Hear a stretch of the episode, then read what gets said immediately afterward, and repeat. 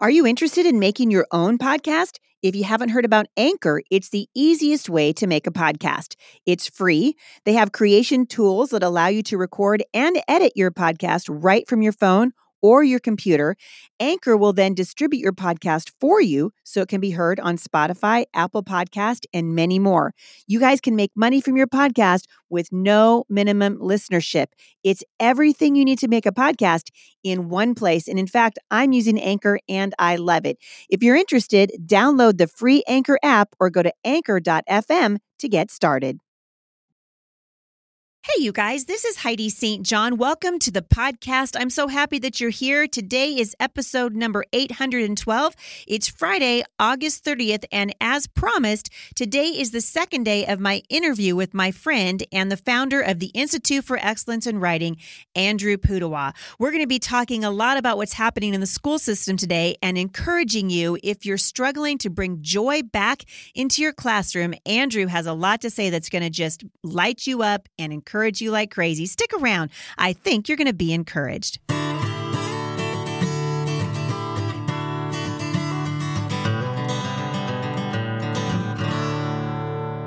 it's very very hard to come out of that school mentality and you wrote about this in the book you said that even though you you wanted to do something different this system of education was so ingrained in you that you and your wife ordered a pile of textbooks right with the number on the cover and you started to do school at home replicating the very system that you knew you didn't want to be a part of. So talk to the mom right now who's going, "Oh my goodness, that's me."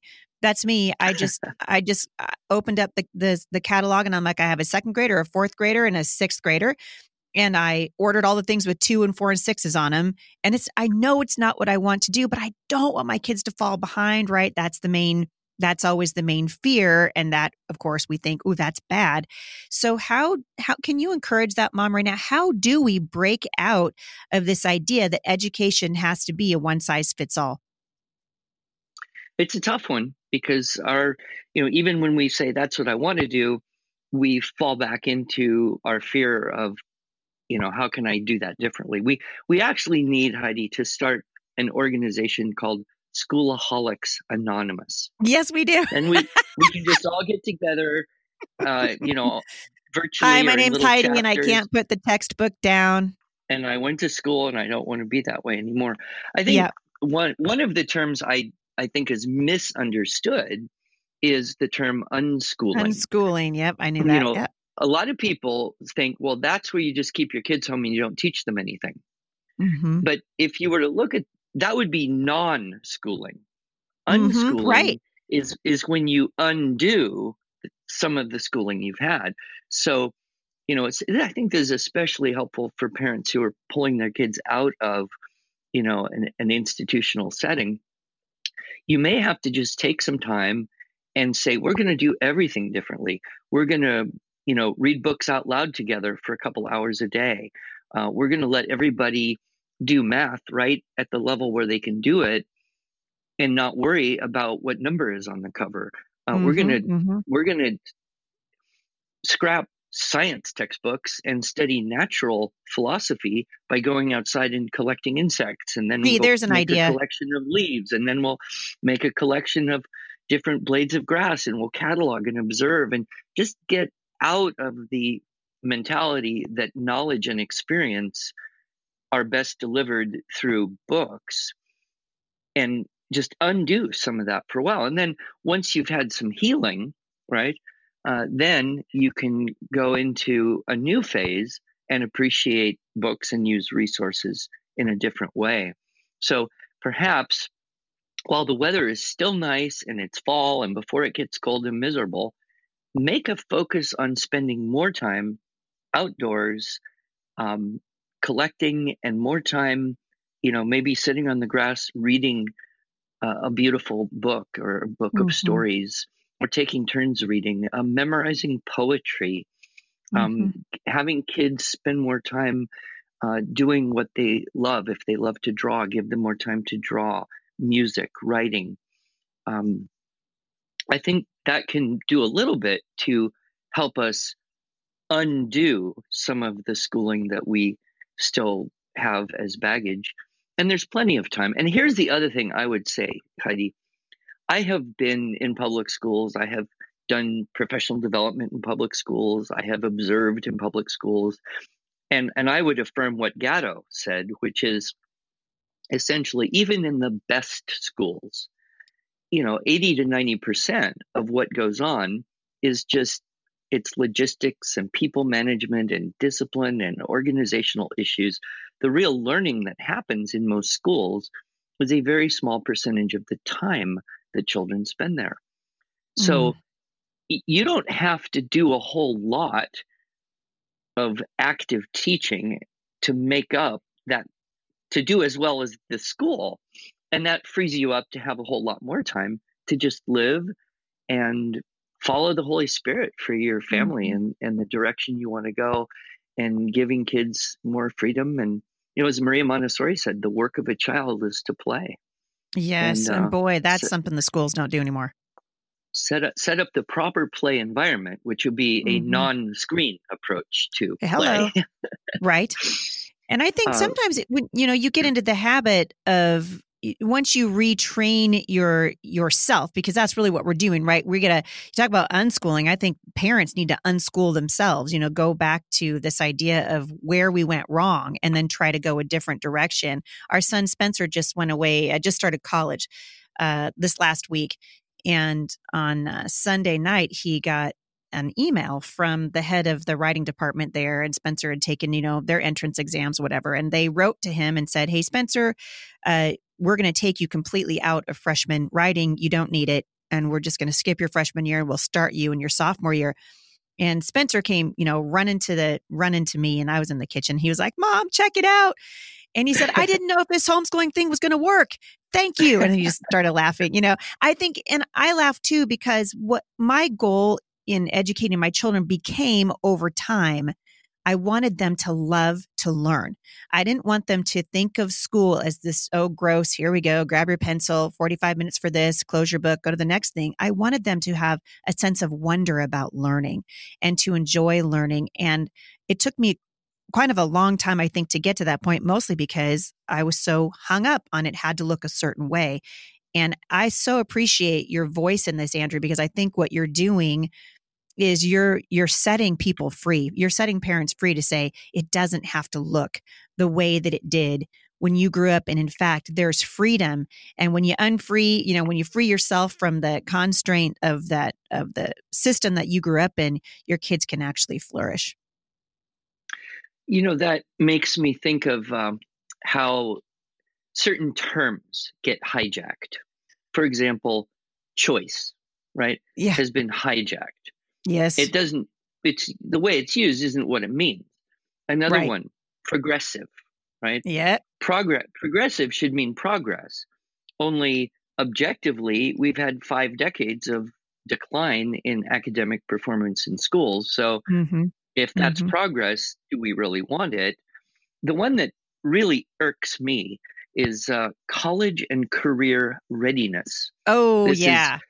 buzzwords that were, I think, institutionalized by the college board and the redesigned SAT. And they're yep. just saying this all over the place. It's kind of along the sides of critical thinking, which is a slightly different topic. But I, I sometimes I try a thought experiment with people and audiences. I'll say, okay, so let's pretend that you are a person who has to teach or a person who has to hire and supervise high school graduates. Mm-hmm. Okay, so imagine yourself in one of those situations. Would you please tell me some of the skills or traits or abilities or, or qualities of a person that you would like to have either in your class in college or in your workplace? What do you think people say?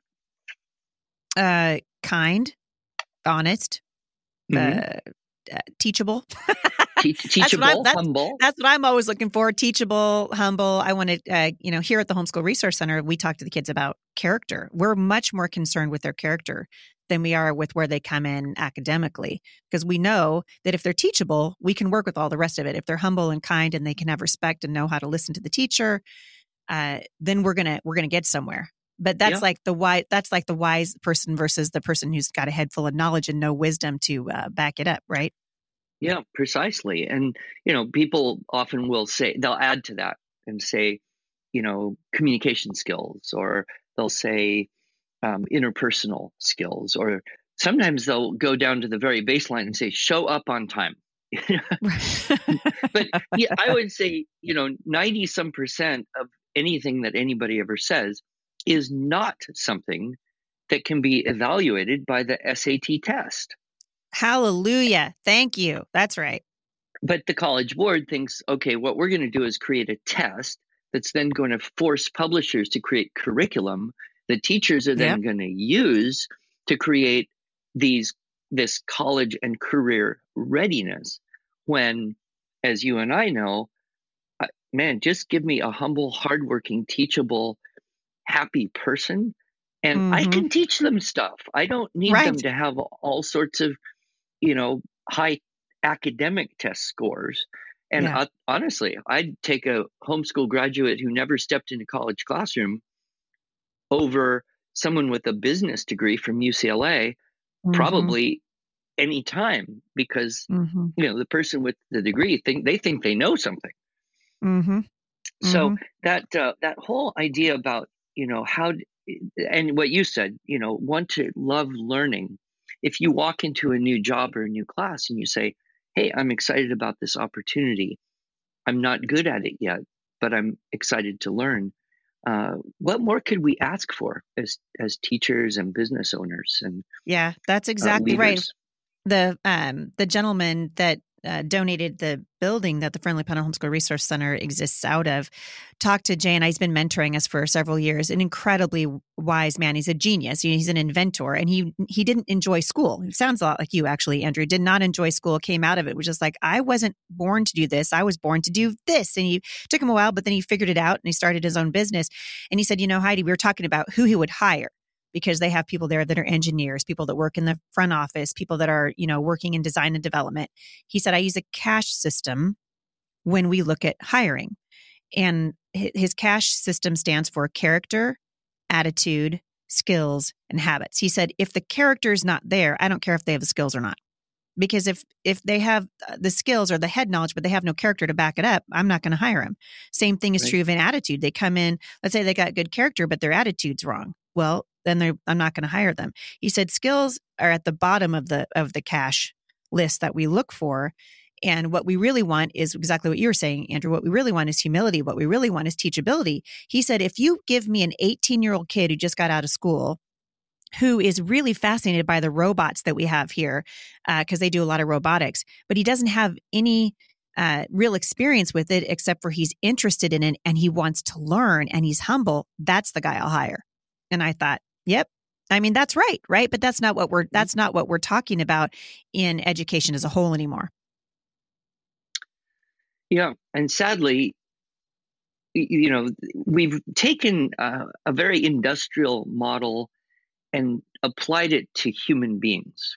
Mm. And when I say that, you, you, get this idea of, you know, in the business world, I'm sure you've heard this, you know, what gets measured is what gets done you know, eh, assessment drives productivity. Mm-hmm. And maybe that is true in some situations in the business world of adults. But when you apply that to children, you're essentially denying their soul, their humanity, their individuality, yeah. the what God has put into them, their hearts and minds. Mm-hmm. And then you you know try to backward engineer education and that's not what growth and let's let's get back to that word that I said that you thought of at the same time flourishing. Mm-hmm. You know, mm-hmm. what is it that will really help our children flourish? And, you know, some environments are more conducive to growth than others, but we can positively influence in every single circumstance to some degree to help children flourish. Yeah, that's absolutely right. Yeah, that's absolutely right. Um, your book, however imperfectly, where can uh, listeners find that? Well, um, we sell it on our website at iew.com. Um, right. There's some people who sell it on Amazon. Um, well, I'll tell you what, I will link back to it because I know there's a lot of people listening to this today that are going to want to get their hands on this because you've got essay after essay after essay of insight into teaching because what we've talked about today is just a is just a snippet really of what you're talking about in however imperfectly and it's going to be such a blessing to so many people. So for those of you who are listening you want more information i will link back to that in the show notes today. Andrew pudewa you are a national you are a national treasure uh, particularly to the homeschool community. But to me you know i could be the president of the andrew pudewa fan club. So i thank oh, you so much for Thank you so much for taking the time to uh, come on and encourage listeners today. You are a delight. Well, and you are one of the most inspirational people I have ever known. So I'll be, I don't know if I could be president, but I'll be a member of the Heidi St. John Fan Club. That's for sure. Well, we've and been we'll, in the looks too young to be a grandparent club together for a while. So, yeah, but see, uh, you're still in it but I'm way out of it because people are you out of me and they just they just think grandpa. But I I have 11 grandchildren and three on the way. I mean, they are oh. coming fast and furious. Oh my goodness. Well, I'll tell you, here's a fun little announcement. I have two grandkids, which you know, and one on the way. So, oh, congratulations. Thank you. Thank Wonderful. you. So I'm I'm gonna I'm gonna start gaining gaining some traction here. I hope with the grandkid. Uh, I know that the race is on, so I bet. But you know, in this position, we can only do so much. We can only smile and nod and looks good. yep. oh, Andrew, thank you so much for coming on the show. It's been a joy to have you. A pleasure as always. God bless you, Heidi. Thank you. You as well. For more information on Andrew Pudewa and the resources at IEW, visit IEW.com or go to the show notes today, and I will link back to all things Andrew Pudewa and his new book, However Imperfectly. Remember, today is a great time to register for my event in Fredericksburg, Virginia, and also to get your early bird tickets for the Heidi St. John Conference, Faith That Speaks, coming to Vancouver. Thanks for listening, everybody. Have a great day, and I'll see you back here on Monday. For more encouragement, visit me online at thebusymom.com.